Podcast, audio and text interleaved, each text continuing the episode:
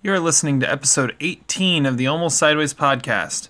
On this episode, we review A Quiet Place and Ready Player One, as well as some movies celebrating landmark anniversaries this month. Our power rankings are all about fake TV shows found in movies and television. And our Oscar trivia is all about the 2006 Oscars. Do you know it better than our experts? Find out on today's episode of the Almost Sideways podcast. Here we go. Give me a go, no go for launch. Just when you think you're out, they pull you back in. I was going to say something that was not true. I, I don't know why we do these. This is all totally not getting cut out. Yes! We are go for launch. All right, everybody, welcome back to the Almost Sideways podcast. Uh, I am Terry Plucknett, your host once again. I missed the last podcast, and uh, you had to suffer through Todd and Zach without me. Uh, Todd and Zach, how's it going?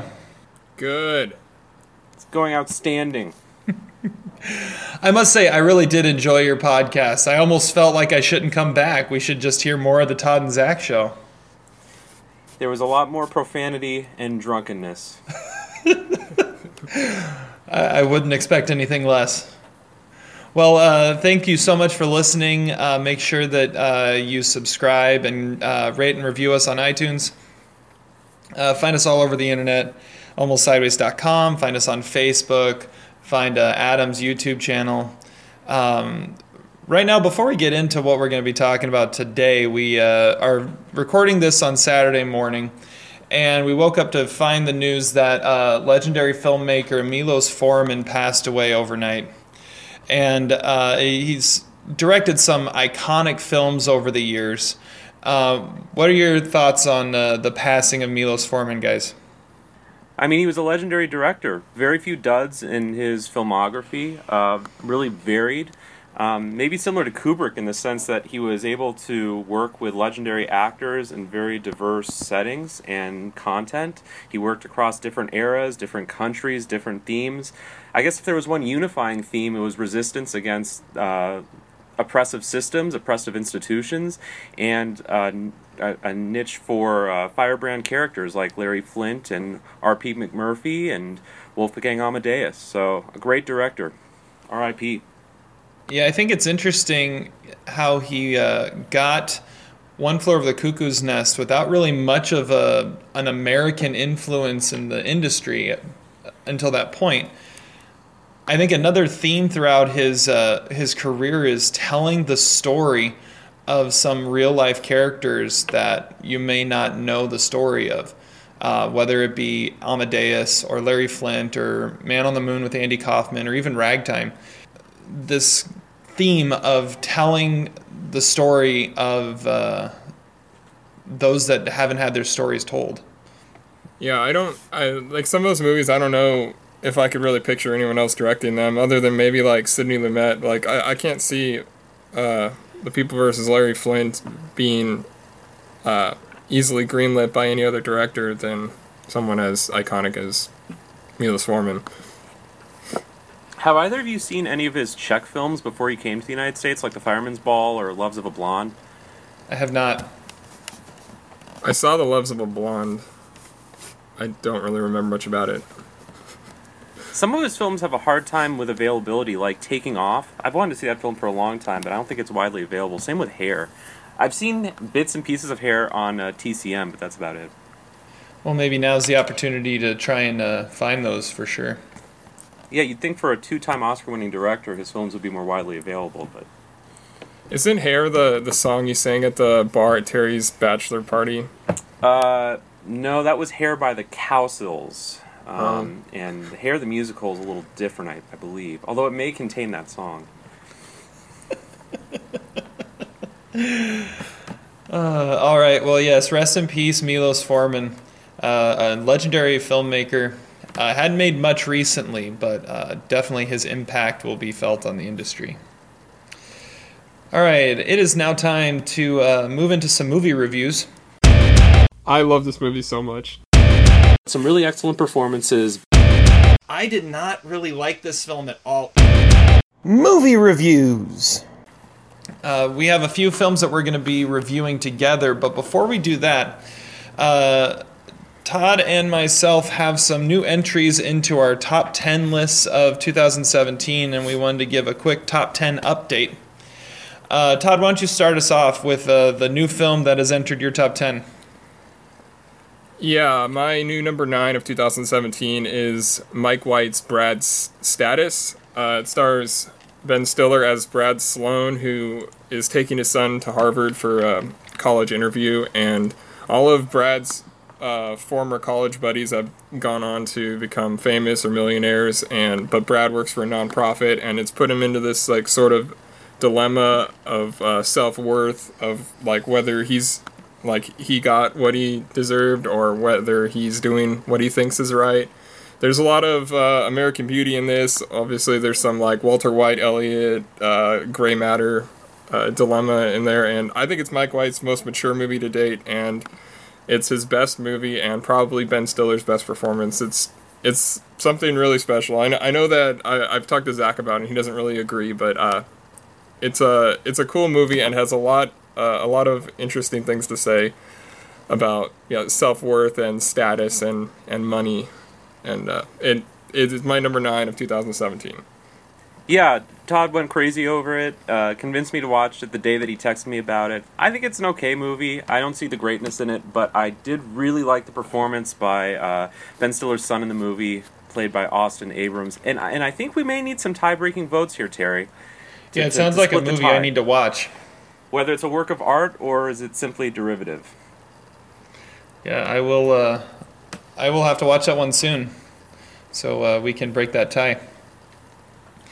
All right. Well, uh, I have a new number nine on my top ten as well, and it is the Oscar-winning documentary from this last year, Icarus, made by uh, filmmaker Bryan Fogel.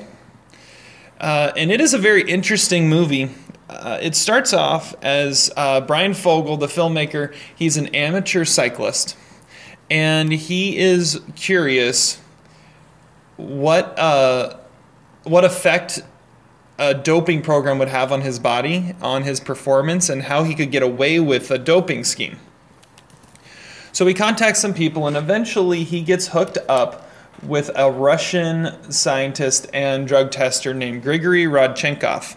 And he helps him go through this entire doping scheme for an entire year to get ready for this bike race, which is basically billed as the Amateurs Tour de France. And he goes through the race and he catalogs his uh, change in performance. But then the film takes on a whole nother uh, gear as it comes out that Rodchenkov was the leader of the Russian doping uh, scheme that had been going rampant through the Olympics for years. And Rodchenkov decides to become the whistleblower and release everything that has been going on. And he does this with Bryan Fogel uh, to the point that Fogel is the. Uh, is the one that goes and reports all of Rodchenkov's evidence to the IOC. And it, it reminded me a lot of uh, Citizen 4, which was about Edward Snowden, where the film started as telling a story, and then the film became like live live updates of the news that was coming out about what was happening. And the filmmakers became a part of the story instead of just telling the story. It is a fascinating look at what's going on. I think the fact that we had an Olympics this year helped make this movie what it was and helped this movie win an Oscar. But hearing his story and listening to the whole thing, all the cover ups and how he's now in witness protection because he's afraid the Russian government is going to come after him. Uh, it, it's absolutely fascinating. Uh, it is my new number nine of 2017. Uh, have any of you guys seen Icarus yet? I have not. Me neither. Well, it's on Netflix. It's available for really anybody to go see, and it's definitely one you guys should check out. Okay, but is it better than Tour de Pharmacy? Well, see, that's the thing is only about the first half hour to 45 minutes is about cycling. And the rest is about the Russian doping scandal. And so it starts off as one film, and because of who this guy ended up being, it becomes something completely different. This story just really fell in Bryan Fogel's lap. So I'll say yes, Sound- it's better than Tour de Pharmacy. All right. So let's get into our recent films that we're going to be reviewing uh, today. Um, let's start with one that I think, for the most part, uh, we all are in agreement on. And this is the new film from John Krasinski, A Quiet Place. Uh, Zach, why don't you start off? Tell us uh, what A Quiet Place is about and what you thought. Okay, well, A Quiet Place uh, is set in the near future when there has been some kind of cataclysmic disaster involving uh, mutant creatures that uh, consume humans and eat ev- everything in sight. Uh, the only issue with them is that they're blind, so they're only attracted to things that they can hear. Uh, so in this world, the lone survivors, the few survivors, uh, have to rely on sign language and very uh, quiet communication.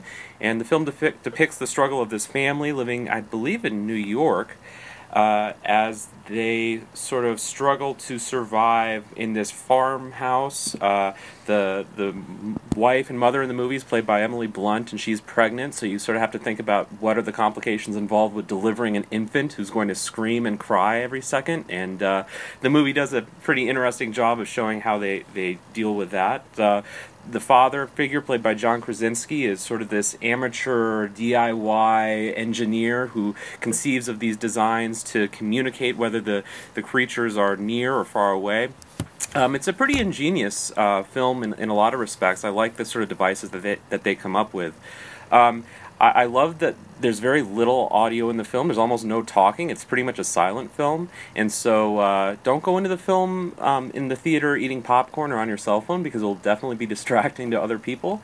Uh, I thought it was a really cool premise. I liked the execution of it a lot. I thought it was pretty gripping.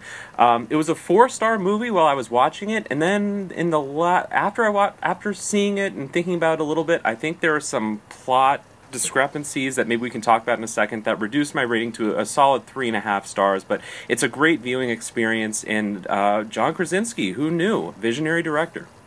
Yeah, Todd, what are your thoughts? I don't know about visionary director. I mean, he he he shoot it's it is well shot, but I think he does a lot to just like not screw up the really cool premise.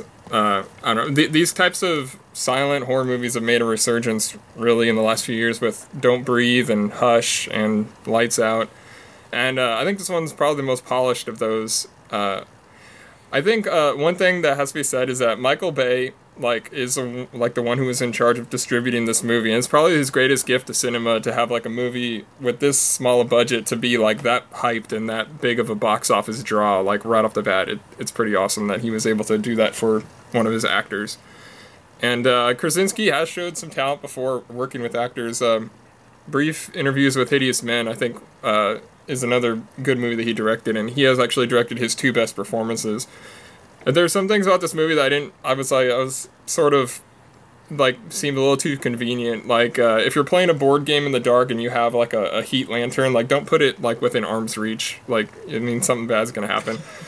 and like don't let your kid buy a toy that like the whole point is that it makes noise. And I don't know the I don't know the eventual demise of the creature. I thought was a little meh, but I don't. It's uh it, it- is an interesting movie and there's some good performances. I really like Millicent Simmonds. She she's the the deaf actress who plays the daughter, and she was also really good in last year's uh, Wonderstruck.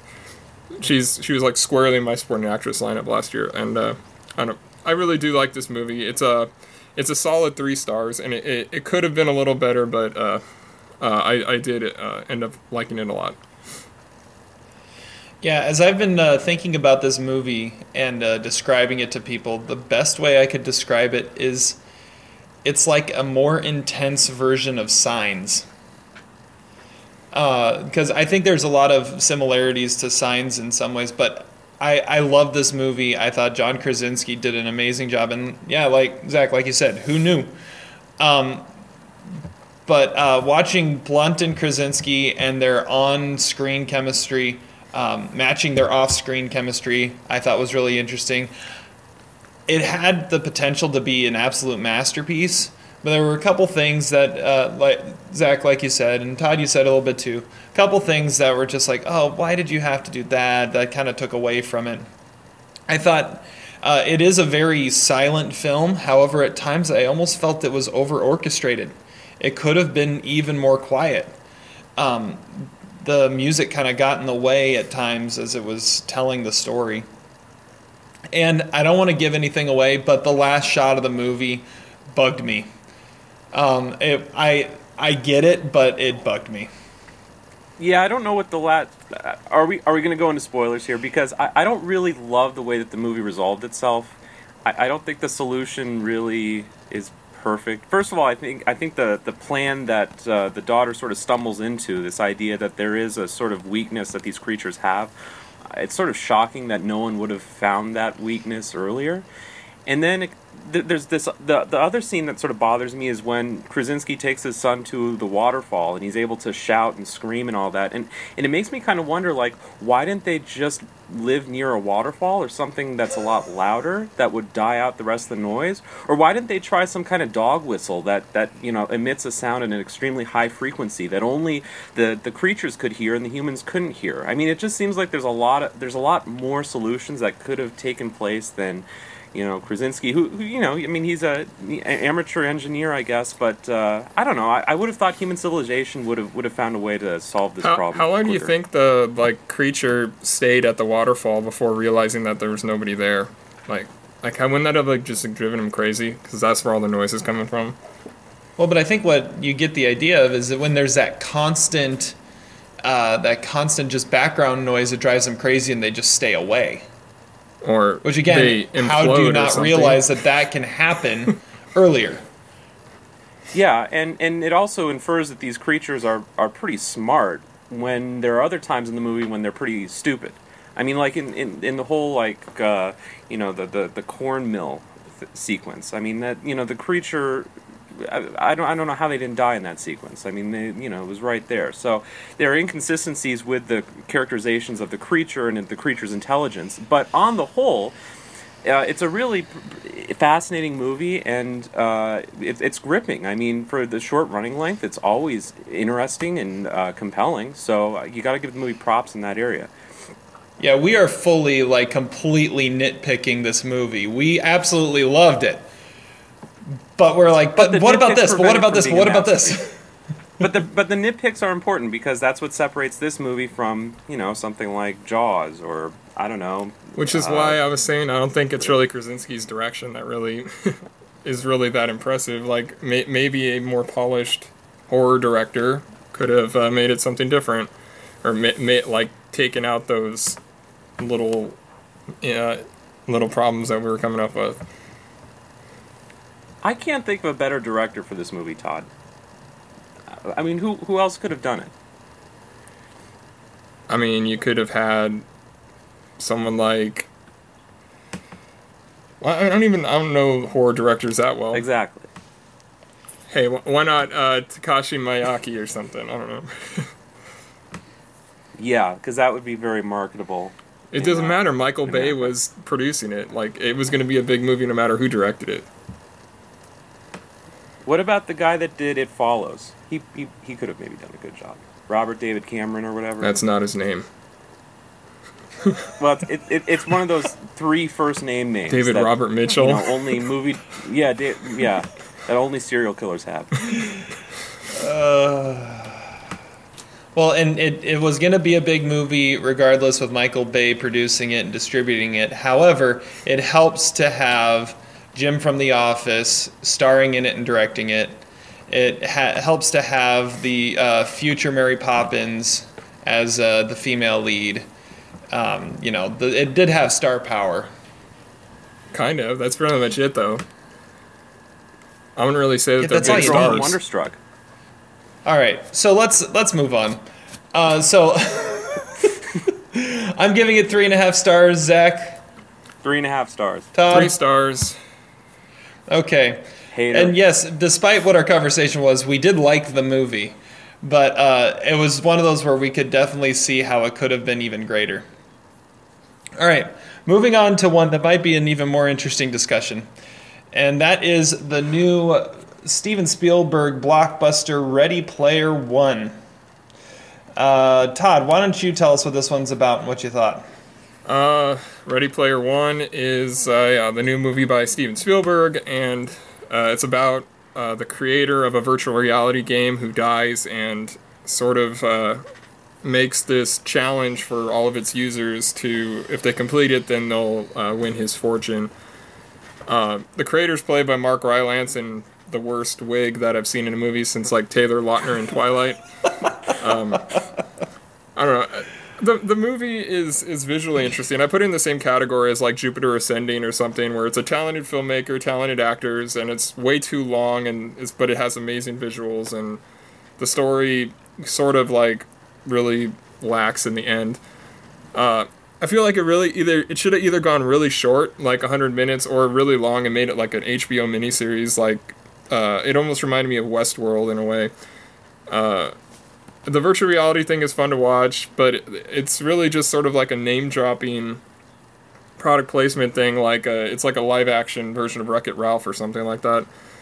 I, I don't think it's a horrible movie, but I mean, and there's there's a lot of skill in making it, and the actors are are pretty good on the whole. Ben Mendelsohn is uh, particularly pretty uh, pretty great, but the movie is okay, and the second half is really rushed, and I don't really see how Spielberg is still making like I don't know he, every every movie he makes. It just seems like he's getting more and more average. Uh, I I end up giving the movie a low two and a half stars. All right, so uh, I really enjoyed this movie. I thought it was a lot of fun to watch. I love movies that are like a quest where you have something that you're trying to achieve, so a puzzle you're trying to figure out. And I really enjoyed the search that kind of happened throughout.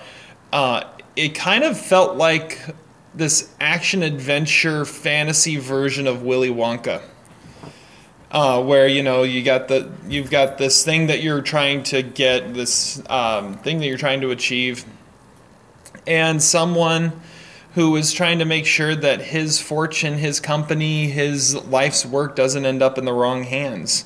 So he uh, develops this whole system of searching through the oasis to find it uh, there were some things in there that yeah, it's head scratching. And well, how did it take five years for them to figure out that first quest?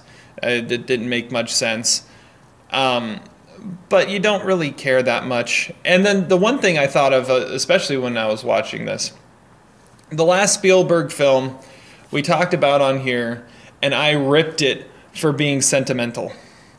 And this movie is dripping with sentimentalism, and I don't care because it's supposed to be. And you love it for being sentimental, and you love it for all of its uh, pop culture references and all of its uh, remember back when moments. It, it, Im- improves the movie. Uh, but uh, I, I really enjoyed it. I didn't don't think it's a, a great movie, but I gave it three stars. All right, well, uh, as always, you know, it always seems to come down this way. I can see merits in both of your arguments. Uh, on the one hand, uh, Todd, I agree that the the movie doesn't feel like it's fully formed, or it feels overlong in a bizarre way. Um, I definitely like the first half more than the second half. In fact, I may have fallen asleep at parts during the second half, so maybe fill me in on exactly how the movie ended. Um, but I will say that. Uh, Terry makes some really strong points too. I think the movie's chock full of these uh, pop culture references that are that are certainly fun and speak to the viewer. It's a very it's it has to be Spielberg's most self-referential movie. I mean, he's in some ways even referencing older movies that he made. I read in the IMDb trivia page that they they wanted to throw in a reference to Close Encounters of the Third Kind, but they couldn't because they couldn't get the clearance to do it, in spite of the fact that Spielberg was directing this movie. So that says something. I think the movie's a metaphor for a post-net neutrality uh, internet world.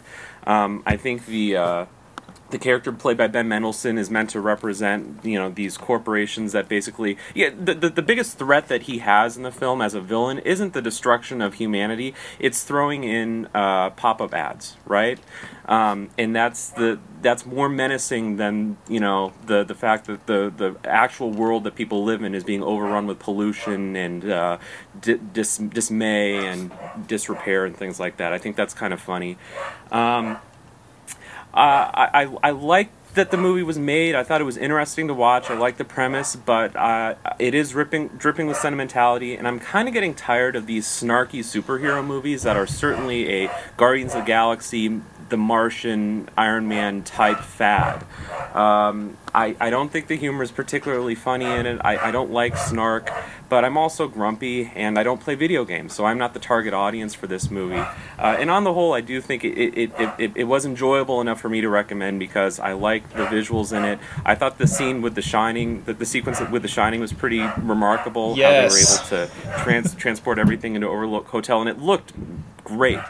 Um, but I just, uh, you know, knowing that Spielberg directed it, it was the best and the worst thing about this movie. It was the best thing in the sense that we know Spielberg and we know his sentimentality and we know his penchant for pop culture. But it was the worst thing in the sense that he's made great movies, and you kind of wish that this movie had a stronger, more robust intellectual uh, drama. You know, if the biggest stake in this movie is the control of this virtual reality world, I don't think those are big stakes for the hero. And so, as a result, I was never really fully invested in him. But see, this virtual reality world is life for everybody at that time. I But mean, not on Tuesdays and Thursdays anymore. well, well, yeah, that that is true. You did see the ending. Um,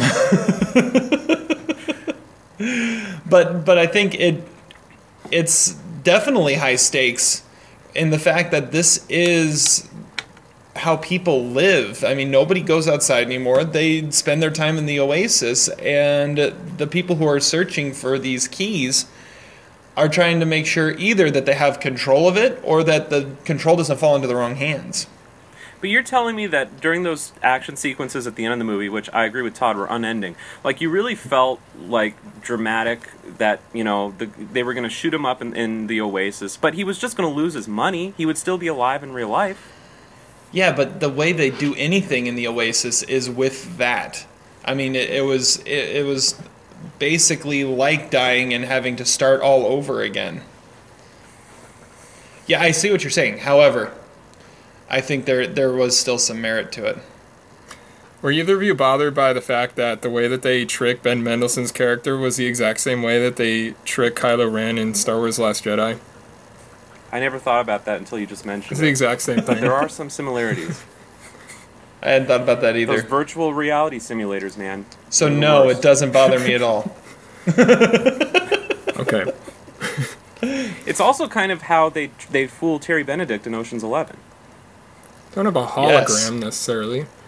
All right, well, uh, Zach, what uh, what rating are you giving this one? Uh, I'm giving it a very reluctant three stars, um, but I'm getting tired of snarky superhero movies. All right, and Todd, you're giving it a low two and a half. Correct.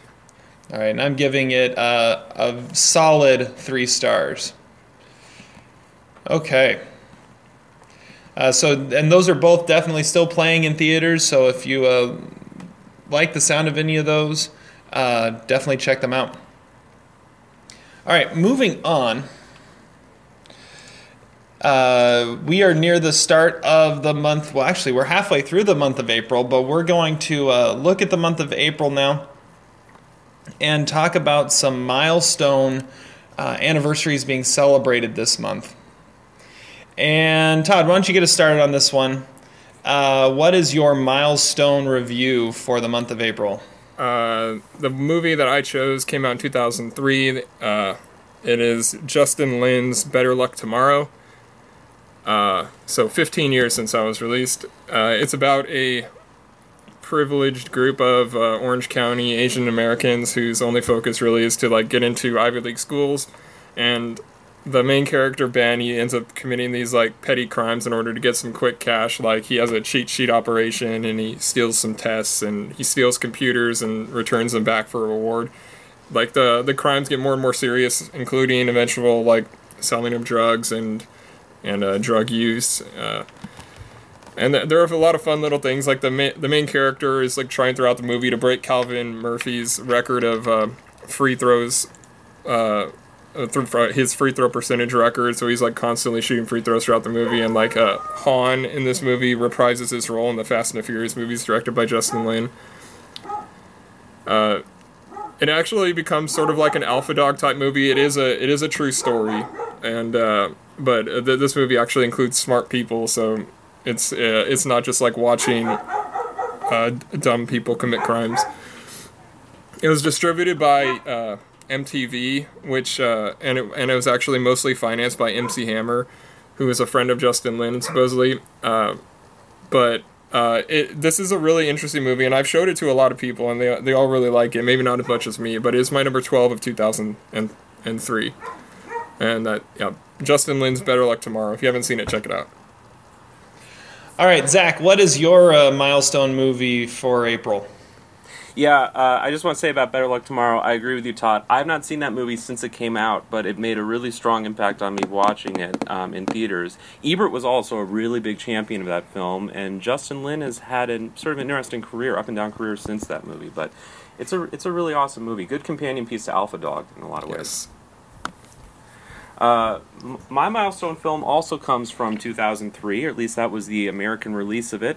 And that film is Lilia Forever by the Swedish filmmaker Lukas Moodysson, who was a sort of a big deal in the late 90s, early 2000s. Hasn't done a whole lot since then, but he had three or four great films in that era, and this was one of his best.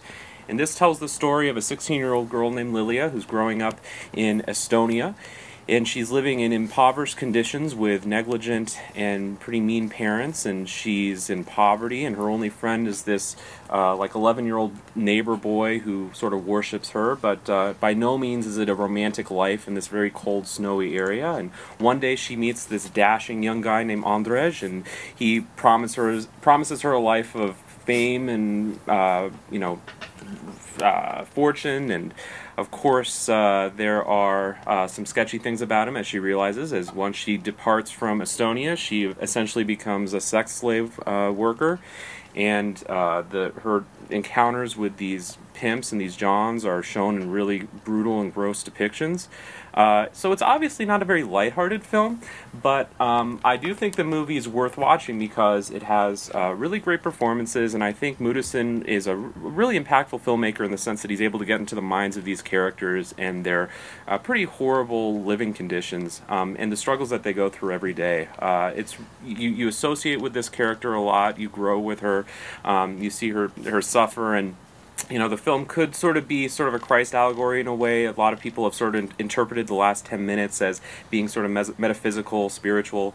Uh, but it's really strong, powerful European avant garde filmmaking uh, that was a hallmark of the early 2000s. And Moodysson, like I said, didn't do a whole lot after this film, um, but he has done, uh, he did, his most recent film I'm seeing on here is We Are the Best, which is about an all girl uh, rock band in Sweden. So he ha- has a great sort of introspective look at the youth of Europe. And Lilia Forever is a really powerful, impactful film. Yeah, uh, Alright. Better Luck Tomorrow is my number 12 of 2003, and Lilia Forever is my number 13. So obviously, I agree. It's a it's a really good movie. Yes, Lilia Forever is my number five of 03. I have not seen either of those. Sounds like you need to do some film watching, Terry, about I- some youth in uh, criminal circumstances. I do, I do. All right, well, my uh, my anniversary film for uh, for April is one that is kind of impossible not to love, and that is April is the 25th anniversary of The Sandlot. I was really bummed out I couldn't be on the podcast last time to talk about my favorite fake baseball characters, which we'll talk about a little bit more in a little bit. Uh, but The Sandlot is definitely one of those movies. It came out when I was a kid. It was one of those that kind of defined childhood, even though it was looking back on the childhood of others. Uh, it it's what baseball's all about. Kids going out in the back uh, back lot and just playing baseball and having fun throughout the summer. Uh, it's such a fun movie. It uh, still stands up today. You can watch it now, and it is just as enjoyable as it was then. And Uh, it's one that a lot of people have been remembering as the it came out. A, it was like a week ago was the 25th anniversary of when it came out, and the Ringer just put out an article that Todd showed me. Zach, have you seen this article? I, I don't know. Uh, it is an article uh, ranking Benny the Jet Rodriguez's feats that uh, take place during the Sandlot, and it's got 32 different things that he is, he does throughout the movie, and it ranks them. Uh, it's pretty incredible. Uh, some of the standouts that uh, I liked was uh, number five on the list is going swimming in jeans, which I did not realize he did until the until I saw the list. I And saw number- a video where that said he, that it was actually really really cold that day, and that's why they were all out wearing jeans because he was cold. Uh, and number seven on the list is uh, he picks up a bat when the Tigers show up to the Sandlot. When the rival baseball team shows up on their bikes, he makes sure to pick up the bat before he goes and confronts them. I think that that is a genius uh, observation to make. Another one I like is number 10 on the list is he spends an entire day with a baseball cap in his back pocket. And he has an extra glove too, doesn't he? Like Yeah, just on him at all times, just in case he runs into someone like Smalls. uh, Todd, there was another one that you liked. Oh, um, beating everybody else to the fence. oh yeah, from from home plate. He starts at home. Everyone else is like in the outfield already, and he's the first one to get to the fence. I also, I, this is one that I always notice too. He plays catcher. When because when Ham is when Ham is hitting, someone's got to catch, and he's the one that fills in for anybody else around the diamond. So he plays catcher for a while. yeah, I don't I don't know if I could actually see him pitching though. I don't know. Does he ever pitch? No, I, oh, I we never see Kenny bat. No, I don't even think they show him Oh. bat when we're, when uh when they play the other team. That's true. I'm just I'm gonna go out on a limb. I, I gotta say something here. I think the Sandlot's kind of overrated. What? I, I, I give it two and a half stars. I've, I've never been a Sandlot lover. I think it, it is one of those indistinguishable uh, quasi Disney movies about young kids in the 90s that all came out at the same time, and they were all like retreads of Stand By Me. I mean, they all use that similar kind of narrative device. And to me, The Sandlot never stood out in any meaningful way. you never played a game of neighborhood baseball as a kid, did you? I didn't grow up in uh, nostalgic, melancholic, uh, beautiful 1970s or 80s America. No, I did not. I didn't have I didn't have a dirt road and a can to kick. Uh, no, I, I didn't go to the carnival and I didn't uh, kiss the girl who was the lifeguard. No, I didn't have that childhood. You're, you were missing out, man. Th- this thing I also was watching about the, the they all like all the cast members of this movie got got back together uh, recently, and they and they said that their favorite part uh, of the whole filming was actually something that happened offset, which was when the entire team snuck in to watch Basic Instinct. Oh, that's great. It is That needed That to make would- it into the movie. Yes, gosh, see that would have easily put the movie over three stars for me. You know, sneak into uh, basic, well, whatever movie. Well, doesn't the movie take place in the past? Does yeah, it take place in the it takes place in like the '60s. 60s. So sneak into like Last Tango in Paris or something. That would have made the movie much better.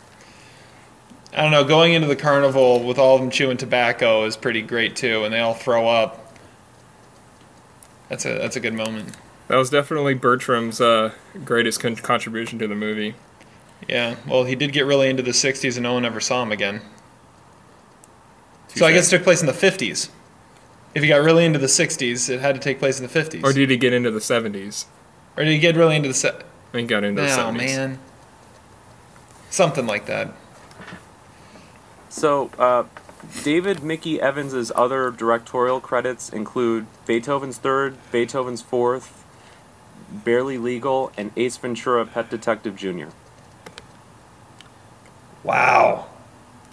Barely legal. That's about as one hit wonder as you get. My word. Uh, well, at least for two out of the three of us, uh, the Sandlot holds a dear place in our hearts. So, Uh, 25th anniversary of The Sandlot and the uh, 10th anniversary, 15. right? 10th? 15th of uh, Better Luck Tomorrow and Zach, what was yours? Lilia Forever. Lilia Forever, that's what it was. And it was Lilia something. I'm going to have to watch those movies. And Zach, you're going to have to rewatch uh, The Sandlot. Yeah, well, those Sandlot players should try to play in an alleyway in Estonia in the middle of winter. That would make an interesting movie. Okay. Well, let's let's make that movie happen. Yes. All right, moving on. Oh, we're having fun now. Uh, I think it's time for power rankings, isn't it? yes. All right, power rankings. You can't top that. Yeah, that's the movie about the horse. I'm going to pull an audible at the last minute here. I'm kind of nervous now. Power rankings. Not including Fargo. Can't choose Fargo ever again. Okay, before we get into this time's power rankings, I have a few things to say. Since I wasn't on the last one, I have to say a little bit about my list. First off, uh, Todd, I am. I was shocked beyond belief that you were able to predict that Bowers was going to be on my top five fake baseball players. That Well, was amazing. You quote his character more than any other, maybe other than Ham. Like the like he's like the one baseball character you quote more than any other one. It was gonna be oh, lying Oh, and- if you didn't put him on that list. and and you you the quote you referenced was not even any of the quotes I referenced, and you're right, Mags. I know you're a decent human being, but die like a dog. Yep. I knew it. And and then Zach ends up winning, and Zach, I have to say, uh, I think you got three out of my five. You should have had four out of my five because I completely forgot about Sam Malone in Cheers. And I, I should have had him on my list, and so you should have had four out of my five right. Well, and the one you didn't have would have been Bowers, who Todd had. Perfect. We know you too well. You know me way too well. All right. Well, anyways, um, the the contest for power rankings was who could predict Adam's list best, which Zach also won. So Zach got to pick our category for this time. And Zach, what are we doing? Best fictional TV shows. So these are TV shows that only exist in the world of other TV shows or movies. Okay. So Zach, why don't you get us started with uh, your number five? Okay, well, first of all, I want to. I, I know the viewers or the listeners can't see this, but I want to show all the paper that I have here of my notes for this because I've spent now about nine, ten, ten days working on this. Uh, I've really thought about these. You know, I mean, I, I, I would never admit that. You know, sometimes with these power rankings, I kind of show up and you know maybe I just you know improvise a little bit, but this one I've really, really uh, dedicated myself to. That's because So- you got to pick it for like the first time in five months. Exactly, exactly. so I feel really, really good about this list, and, and uh, I'm curious to see what you both come up with. So, anyway, starting out on my list of fictional TV sh- series, number five is the show Fox Force 5, starring Mia Wallace uh, from Pulp Fiction. And Fox Force 5, how can we describe it? Um, it's about Fox is in, fo- uh, as in foxy ladies, Force is in there, force, and five is in their one, two, three, four, five of them. And uh, Mia Wallace on the show played uh, R- Raven McClaw, who's who was the deadliest woman in the world with knives. She was raised by a bunch of circus performers, and if they had gotten picked up, she would have inserted a joke into every episode. So unfortunately, this it was only a pilot, didn't last too long, but uh, I, it, it's one of the great fictional TV series of all time. All right, all right. Uh, Todd, how about you? Number five. My number five is uh, Pucks from uh, the TV show episodes, uh, in uh, which stars Matt LeBlanc as himself. Uh, uh, it's a the the Pucks is a remake of a TV show uh, of a BAFTA-winning TV show called Lyman's Boys by this esteemed group of of British writers, and they're pr- they're remaking it in Hollywood, and they're pressured to uh, make Matt LeBlanc as the star. It's basically like uh, History Boys, which they're really surprised that Matt even knows what that is, but they make it about a hockey team and its coach rather than a boarding school. And uh, it looks like really sort of like lame humor and sappy, but uh, episodes is one of the most underrated TV series of the 2000s, and uh, I had to mention it because. I mean, there are parts of Pucks that looks really funny, and uh, it is sort of the basis of the entire show. All right. Uh, so for me, this list, when I first heard that this is what we were doing, I, my first reaction was, this list is going to suck. but after I uh, thought about it a little while, I found some really good ones.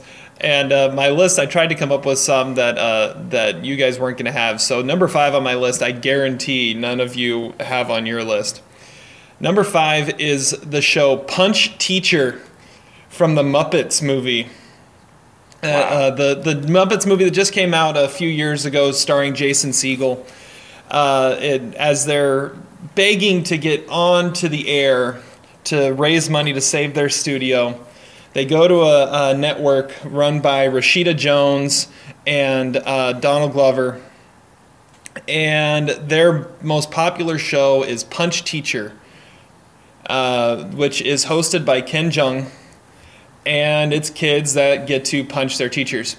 And uh, but it gets pulled off the air because uh, they're being sued by the uh, uh what is it? The teachers teachers union of america uh, and so they have to fill a two-hour time slot in two days from now how are they going to do it and it is how the muppets get their show and so punch teacher my number five well, that better not be the only mention of Jason Segel on your list, Terry, or, or else you're lying. So.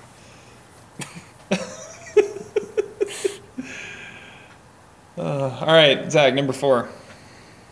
Okay, number four on my list is uh, from the classic uh, 1982 comedy Tootsie. The show is Southwest General, one of the all time great uh, fictional soap operas. And uh, on the show, you know, there's a, a new hospital administrator uh, played by the great actress uh, uh, uh Dorothy Michaels, and she plays Dr. Emily Kim- uh, Kimberly, who is the hospital administrator. We also have such memorable characters as Dr. Brewster, who has to read his lines from the, uh, you know, mechanically written teleprompter. we have Julie Julie Nichols, who's one of the head physicians, and also Nurse Charles. Um, I think she's played by Geena Davis. I can't remember. Uh, but you know, there's um, uh, drama and intrigue and rom- romantic liaisons abound. And uh, at the end of Southwest General, it is revealed that Dr. Emily Kimberly is uh, really uh, Emily Kimberly's brother um, in disguise for you know trying to revenge an old hatchet job. So, you know, startling revelations abound on Southwest General, and as summed up by Bill Murray in the movie, that's one nutty hospital. Nice. All right, Todd, number four. My number four is uh, Wayne's World Party Time. Excellent. Uh, obviously, the theme song is awesome, and um, the mo- the show is basically like a, a late night hangout show from broadcast in Wayne's parents' basement. And uh, I don't know. We definitely need a third movie of, of, these because I, I really am a big fan of the first two, and uh, we need a glimpse of what, what these guys are up to now. Like we sort of got it in the 50th anniversary of SNL, but uh, they, neither of them work there anymore, so they can't really keep doing uh, episodes unless they're hosting or something.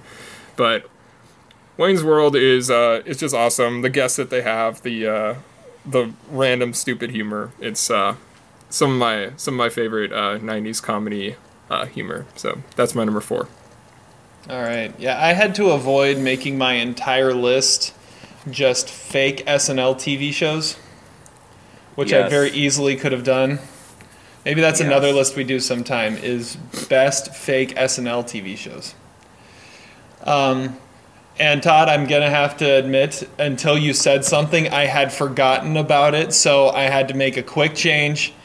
so number four on my list is crime scene, scene of the crime yep. from Forgetting Sarah Marshall. Okay.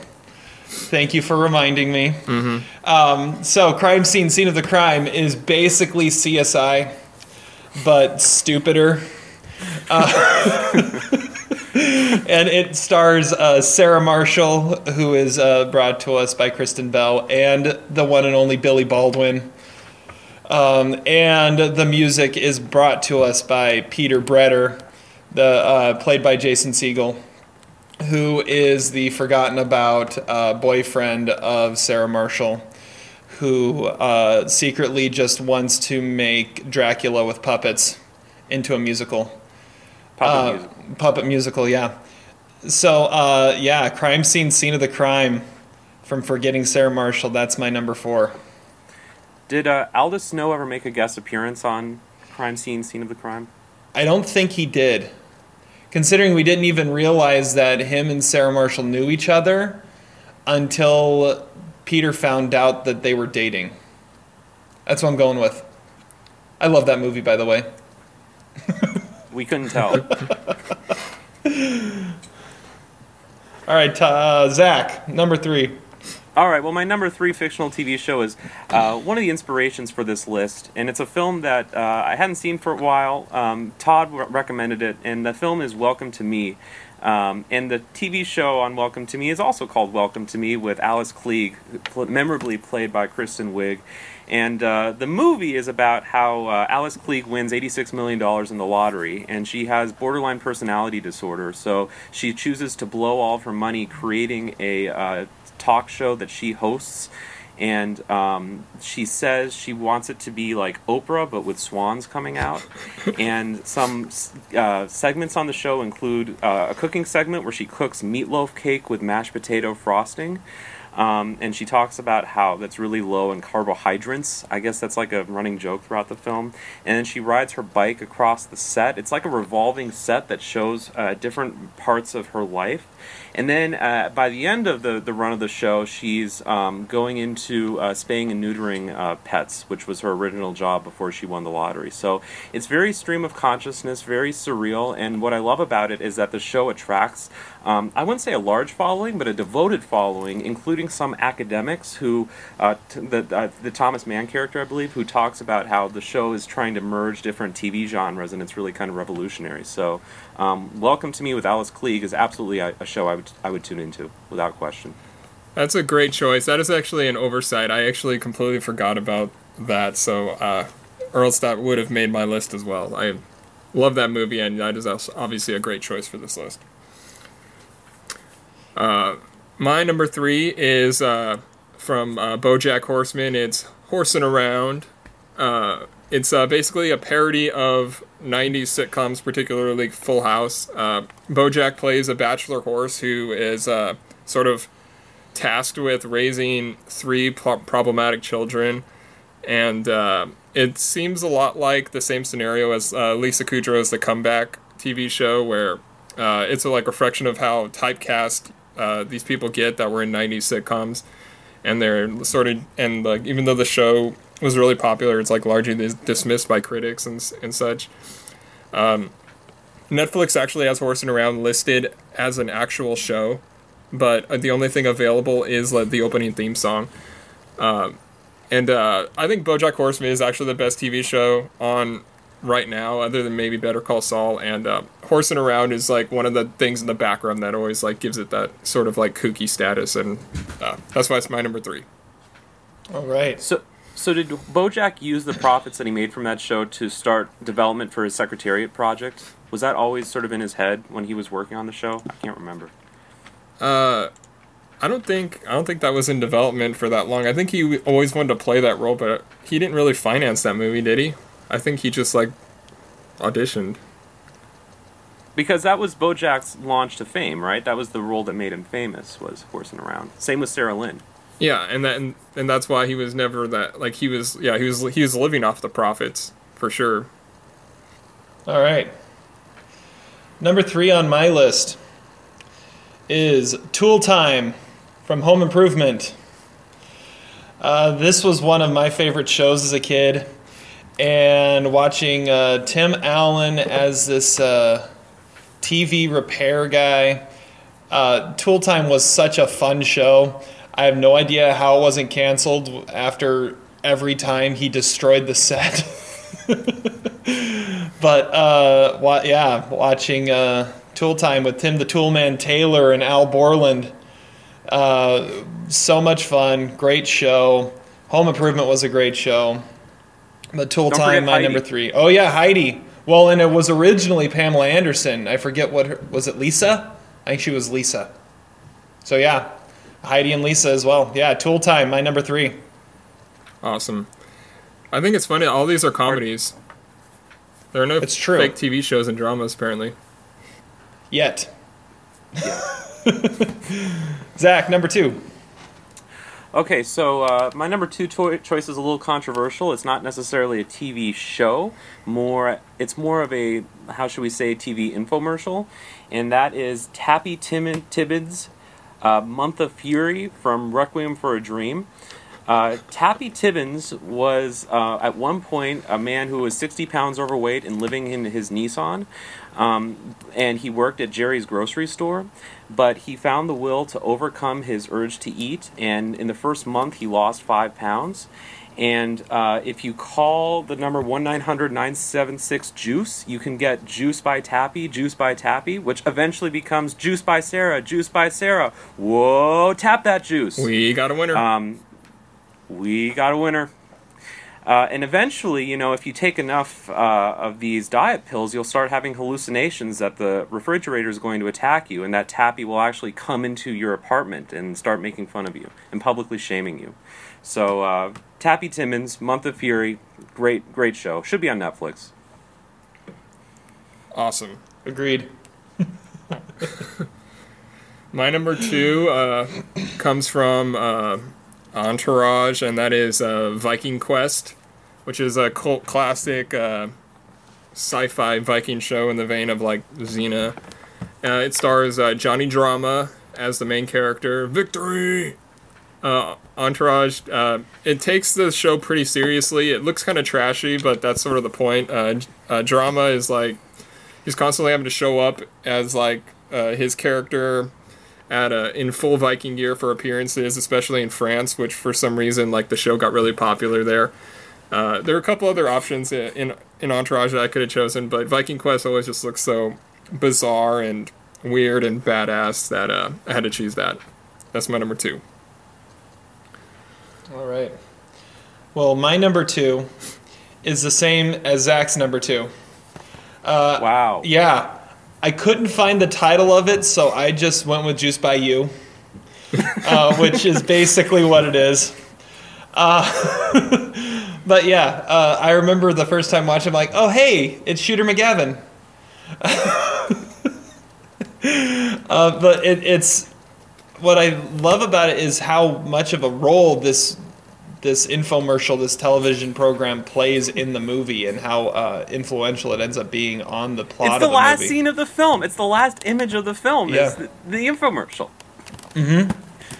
Yeah, it, it's uh, it's one of those that always sticks in your head, and uh, yeah, I, number two, we got a so winner. Terry, do you remember what his top three uh, rules are for the thirty days, um, the thirty, the month of Fury? So I don't. Number one, number one is no red meat. Number two is no refined sugar, and I went on about a forty-five minute internet deep dive to find what number three is because it's never mentioned in the film. But there have been some astute audiences that tried to pause. It, apparently, it's written on his little board, but it's in really illegible handwriting. And what the internet fan community says is number three, which which Tappy says is the toughest one to follow, is no orgasm. Interesting. Yes. I mean, uh, this is what I mean. Is like you know, I actually paused the film, and it does kind of look like no orgasm. You have to really zoom into it. The O's a little crooked, but um, yeah. I think you spent more time on this power ranking than all the other ones put together and then like multiplied by five. yeah, and on, on the old Requiem for a Dream DVD, which by the way has, we should do a power ranking list of the best DVD menus because Requiem for a Dream would also be in the top five, um, with, because it's all about the infomercial. You can actually watch a five-minute behind-the-scenes of the Tappy Tibbons uh, program. That's a Easter egg on the DVD where he talks about his life story. I, I will have to go back and do that. Yes, you will. Uh, okay, Zach, number one. All right, number one fictional TV show. Uh, technically, isn't a fictional TV show, but the way that it was featured on the show is, and that is the Merv Griffin show from Seinfeld. And it's the episode where Kramer finds the old Merv Griffin show set and uh, sets up what is apparently a TV show without cameras. And um, you know, he he says, "Oh, George Costanza, Jerry Seinfeld. You know, tell us about." So you once dated Jerry. Uh, he says that to George, and then he says, "Oh, wrong, wrong card." Um, he holds cards in his hand. He drinks from a Coke. Uh, he says, "We're taking a break." He uh, requires that everyone wear, you know, a suit and tie.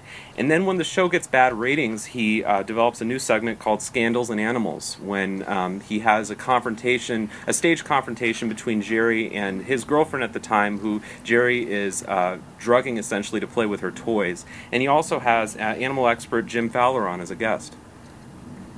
And he's the only one who apparently asks, "Where's the cameras?" so the Merv Griffin Show, Kramer's rendition of the Merv Griffin Show, my number one fictional TV show. That's awesome. All Awesome. right, Todd, number one. All right, my number one's already been mentioned by Zach. That's uh, Fox Force Five uh, from Pulp Fiction, which was yeah, of course, Mrs. Mia Wallace's uh, 15 minutes. Uh, I I always kind of pictured it as being like Charlie's Angels, which is why I always thought Somerset O'Neill would be played by uh, Farrah Fawcett. But um, uh, Mi- Mia, yeah, she's Raven McCoy, so her specialty is knives, and uh, so which always gave everyone the theory that the Deadly Viper Assassination Squad in Kill Bill was actually the uh, what what that actually looked like, which would be uh, I guess would be kind of cool. Um, I don't know. Odd- Oddly enough, I did a, a fake movie uh, uh, blog years ago, and my number one was "Coming Home in a Body Bag" from True Romance, which is obvious. So another Tarantino thing. So yeah, I'm a huge fan, obviously, and uh, I don't know. Either way, catch up. Catch up. Do you find it odd that Vincent Vega doesn't know what a TV pilot is? Yeah, I guess. Although Well, I they can't live really in picture LA, him don't watching they? TV. Yeah. Well, he's probably too busy smoking the reefer in the Netherlands. So But they live in LA, don't they? Yeah, well, outside LA. Yeah. Or, Yeah. Anyways, okay. Well, number one on my list, I'm shocked it's not on either of your lists because when I thought about the uh, top fake TV shows of all time, there was only one that could be number one, and that is The Truman Show. Uh, the Truman Show, starring Truman Burbank. Uh, he's had a camera on him since he was inside the womb, and it is a show about his life where he is the only one in the show that is not an actor. And it is uh, the basis of the entire movie is him realizing that his entire life is a television show that everyone watches. It's the number one rated show in the world. It's on 24 hours a day. People sit there and watch him sleep. Uh, but yeah, the Truman Show. I had to go with it. It had to be my number one. There was no other choice. yeah, that's gonna be all my honorable mentions. All right. Well, then let's get into that. That's a good Zach, segue. did, did you have any honorable mentions? I did. I had several honorable mentions. I had two fake TV shows from Saturday Night Live. Which Terry, I'm shocked you didn't have more Saturday Night Live uh, TV shows. Yeah. I had. I had the Sinatra Group with Phil Hartman as Frank Sinatra, um, and the Barry Gibb the Barry Gibb Talk Show, which I, I guess had you know six episodes. I think also Black Jeopardy. Uh, how could you ignore that? Um, what do kids know from Magnolia? Uh, the show that Mrs. Doubtfire has at the end of Mrs. Doubtfire, I, I don't know if it has a name, but she's a hip hop. She's a she's a hip hop granny who can hip hop beatbox and dance till you drop. That's an and awesome Yo-Yo one. make a wicked cup of cocoa, and then uh, finally, I love Mallory from Natural Born Killers, with Rodney Dangerfield. Awesome. All right. Todd, your honorable mentions. Uh, mine is uh, I have seen Red from uh, Lisa Kudrow's TV show The Comeback, uh, The Fatheads from Rocco's Modern Life, uh, The Terrance and Phillips Show from South Park, uh, Studio 60 on the Sunset Strip, and uh, The Truman Show, as well as Show Me the Way to Go Home from The Truman Show. Oh, oh, Oh, that's a good one. That's a good one. Oh, I'm mad I didn't come up with that. I'm more mad about I'm more mad about not having that on my honorable mentions than the Truman Show. All right. Well, uh, my honorable mentions. Um, Fox Force Five was really close. Uh, I took that off at the last second. Um, Barry Gibb Talk Show if I was going to have an SNL one, it was either going to be Barry Gibb Talk Show or Coffee Talk. Um, and uh, Wayne's World. That was my honorable mention. All right, so now let's look at what we think Adam's list Oh, is this going to contain. fun. This is going to be crazy. I, I had no idea where to go for this. So uh, let's let's see how we did. Zach, why don't you start? All right, um, the Terrance and Phillips Show, Yo Teach from Funny People, uh, it, the Itchy and Scratchy Show, the Truman Show, and number one is Badge of Honor from LA Confidential. Wow, Okay. I forgot that thing even existed. Uh. and I love LA Confidential. All right. I have number five, The Itchy and Scratchy Show. Number four, Mock Trial with Judge Reinhold from Arrested Development. Uh, three, Wayne's World. Two, Jerry from Seinfeld. And one, The Truman Show. All right, my list is almost identical to Zach's. Uh, number five, Yo Teach. Number four, Truman Show. Number three, Wayne's World. Number two, Terrance and Phillip. And number one, Itchy and Scratchy. So you have the same five? No, No. I, I didn't get the obscure Oh, LA Confidential one. There's no way that's on Adam's list. But doesn't he love LA Confidential though? I don't know. I love LA Confidential, and I never thought of that. okay, well let's let's see what he's got here. I'm opening up Zach's list. He says, first off, this was a lot of fun. Honorable mentions: Jerry from Seinfeld, Ah. the show about nothing on the show about nothing. Uh, Knights from Shrek 2, a medieval version of Cops. Uh, Church Lady with Church Lady from SNL. Pleasantville from Pleasantville, the show that was given color, and Crime Scene, Scene of the Crime from Forgetting Sarah Marshall, Forget, uh, starring Sarah Marshall in a CSI style show with a totally wooden performance. Okay, number five, Wayne's World, because they don't stoop to no sponsors, or no stoop, don't stoop to no sponsors. Let me just mess that up a little bit more. Uh, number four, Tool Time, Home Improvement, Tim the Toolman Taylor, Enough Said. Number three, The Barry Gibb Talk Show. Uh, they talk about really important issues with cool medallions. Cruz Bustamante. Number two, The Truman Show. Good morning, good afternoon, good night. Jim Carrey is the best. And number one, Fox Force 5. Sex circus performers and the same tired joke, but is actually also Kill Bill's storyline. There we go. All right, I got two. I've got two. I have one. Which two do you have, Todd? I have Wayne's World number three and Truman Show number one. And I have Wayne's World number three, Truman Show number four. So I believe Todd's our winner. Awesome.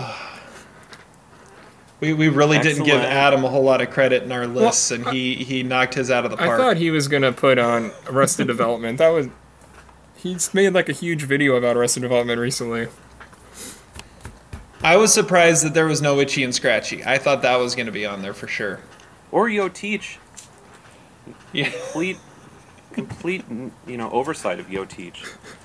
Uh, Missed opportunities. All right, so Todd, you have our next uh, our next power ranking topic. All right. All right, moving on from that debacle. Uh, it's now time for Oscar trivia. Are you ready? Well, let's hope so. He's gonna beat me every time. Oscar trivia. So, on the last episode of the podcast, I was not there. So, I could not quiz Todd and Zach on their Oscar trivia. So, their uh, competition was choosing my list for the power ranking, which Zach won. So, Todd had to watch a movie of Zach's choosing. And, Todd, why don't you tell us about this uh, amazing movie going experience you had? Yeah. Um, so Zach had me watch uh, the 1972 John Waters uh, cult movie uh, Pink Flamingos. which is about a husband and wife who take it upon themselves to dethrone Divine of her title as the filthiest person alive. And the movie is disgusting and off-putting. There's it goes into things as- uh, such as like voyeurism, rape, cannibals, and it does get a little incestuous.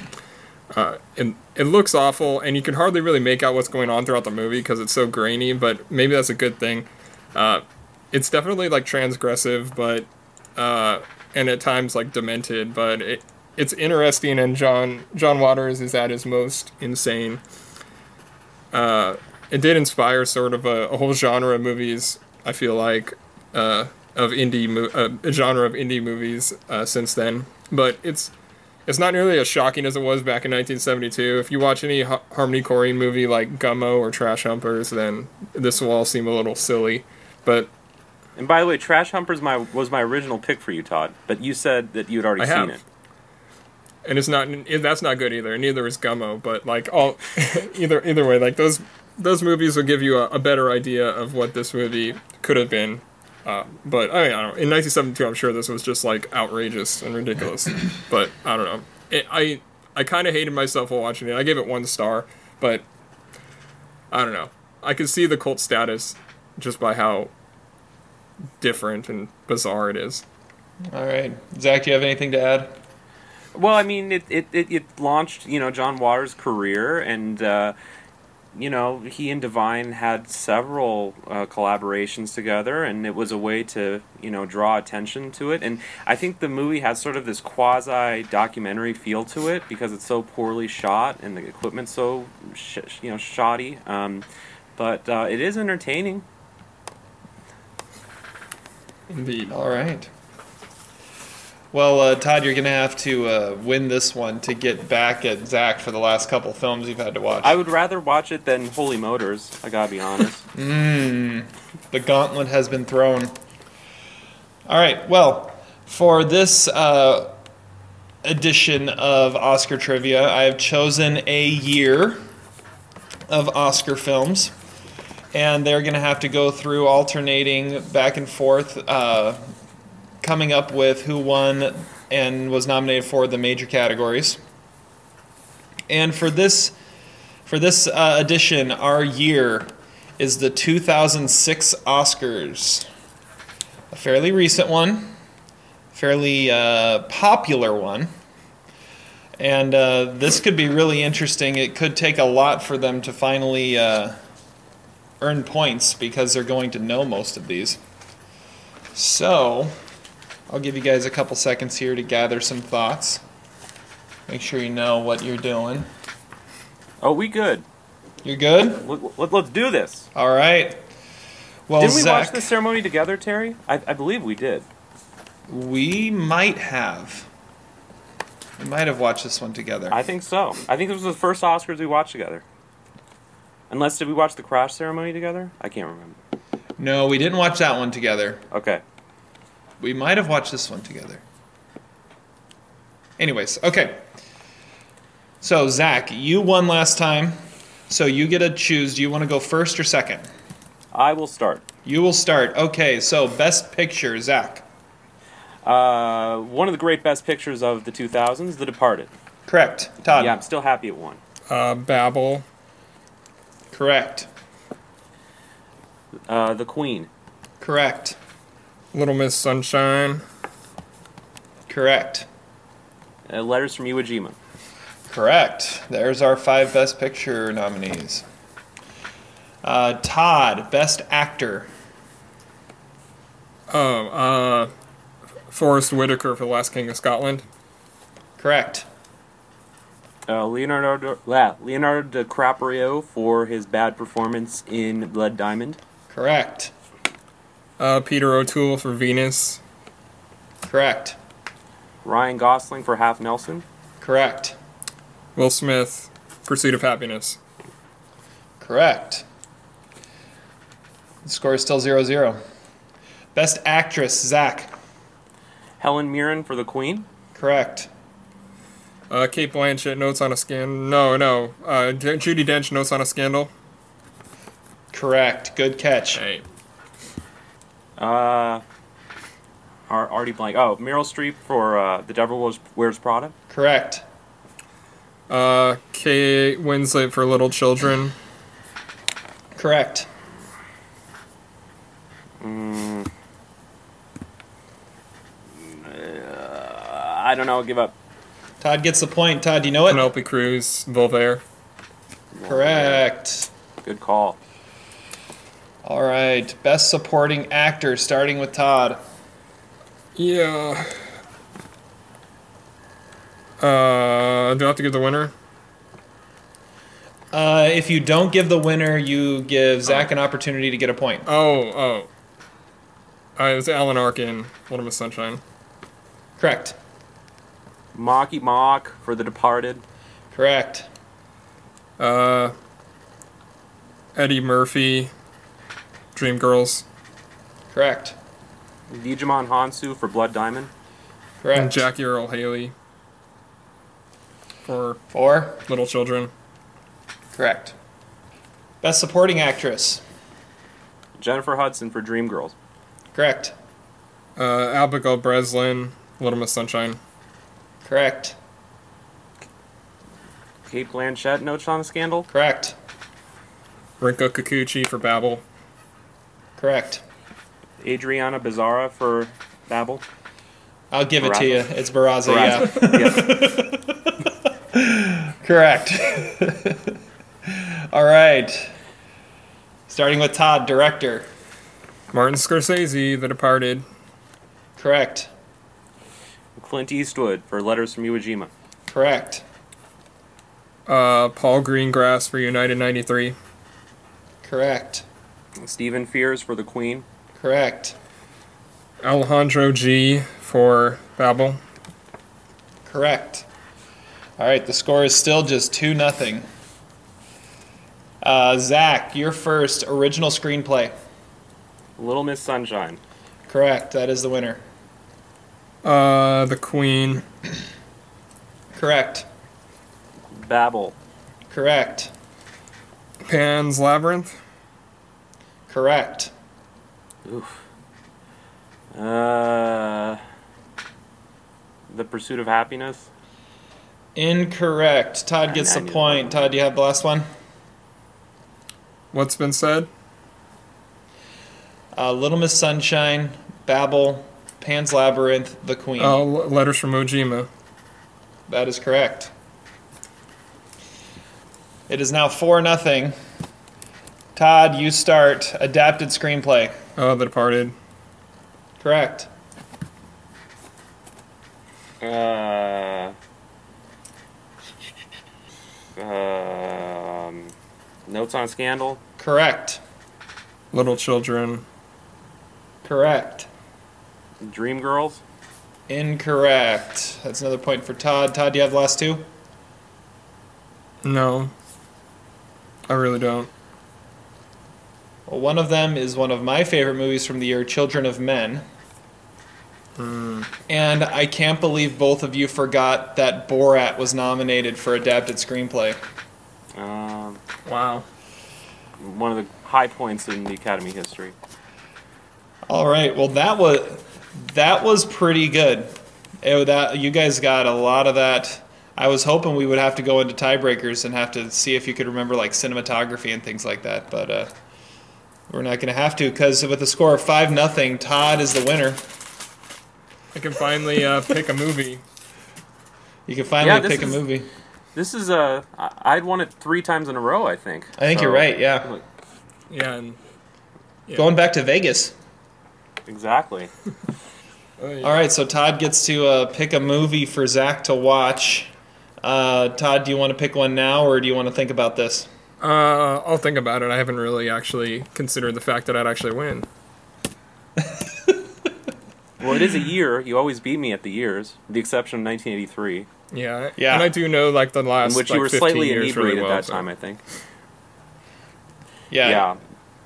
yeah. Todd and I quiz each other on the last 15 years quite often. it You know, helps. the lives of the lives of others wasn't nominated for a screenplay Oscar, but Borat was. That should tell you everything. that should tell you everything. Well, I think technically. Lives of Others probably would have been considered an 07 film in the regular Oscar categories, even though it won the 06 foreign film. Perhaps. Todd, can you name any of the other Best Foreign Language nominees from 06? Ooh, that's a good one. What other than the lives Well, of others? one- one is yeah, obvious. Pan. Yeah, can you name any of the other three, though? I can name one, I think. No, I can name two. Uh, was that the year that the uh, that like that uh, twelve? Was that No. No. I've actually seen one of these other ones. oh so Sophie Scholl? Nope. No. What do you have, Zach? Uh, After the Wedding and Water. Yep. After the Wedding is the one I've seen. I've seen Water. That's not very good. No, And- it's also and- not Canadian. And the fifth one is Days of Glory. Oh, I've seen that too. Al- Algeria. Indochines, right? Or Indochines? Yep. Maybe we should add foreign language film to the list when we do Oscar Yes. trivia. yes. All right, next time we'll uh, we'll add foreign language film to uh, Make it a little more compatible. to our, compa- uh, competitive. That way you our only list. beat me by eight points instead of ten. we'll we'll add foreign language film, and we'll add uh, animated feature if it was a category. We'll do that, All right. and maybe maybe editing. Maybe Todd would uh, be happy if we added editing to the list, since that's one of his favorite categories. Yeah. I don't know. That'd be that'd get weird back in like That would get the weird. seventies and Can you guys name the five nominated in editing in 06? Children of Men, That was nominated. The the Departed, Babel. That's that was the winner. Babel was nominated. United 93, United 93. Of course, Greengrass gets nominated for editing. Dreamgirls maybe. No, Was it uh, was it Letters? no. Zach's favorite Leo Borat? performance. Blood Diamond? Really? Blood Diamond Oh, was the fifth editing nominee. That's interesting. very very interesting. All right. We- We've indulged ourselves enough in 06 Oscars. Uh, it is now time for us to wrap this up with our quotes of the day. Strawberries. Not the cheese. Womack, you bastard. Quote of the day. Uh, I will start uh, with my quote. Uh, my quote comes from uh, the movie that features my favorite fake uh, TV show, and that is The Truman Show. And it says he's starting to realize that everything is fake.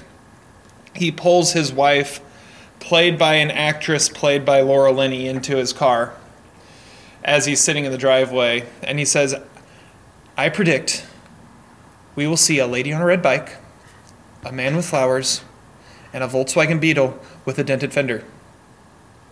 Lady, flowers, and there it is. There's the dented Beetle. Yes! Woohoo! you go. Ah. All right, uh, Todd. Why don't you go next? All right, mine comes from the my number four fake TV show. Uh, well, the movie of the TV show, and that's Wayne's World, and it's uh, Wayne Campbell played by Mike Myers. He says, "I once thought I had mono for an entire year. It turned out I was just really bored."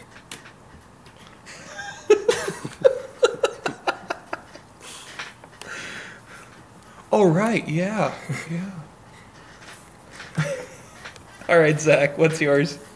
So my quote comes from Kramer's rendition of the Merv Griffin show, and it's when uh, Kramer introduces Jerry's girlfriend on set. Um, now that Jerry's revealed that he's dating her only for her toys, and Jerry says, "What is this? What is she doing here?" And Kramer says, "It's the new format: scandals and animals. Go with it."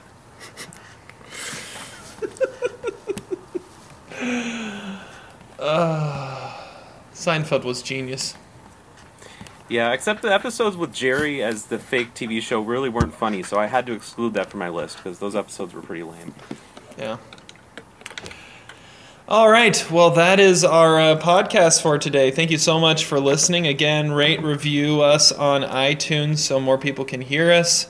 Uh, find us all over the place on the internet. And uh, we will catch you next time. Despite your crass behavior, I'm glad we were able to do this together.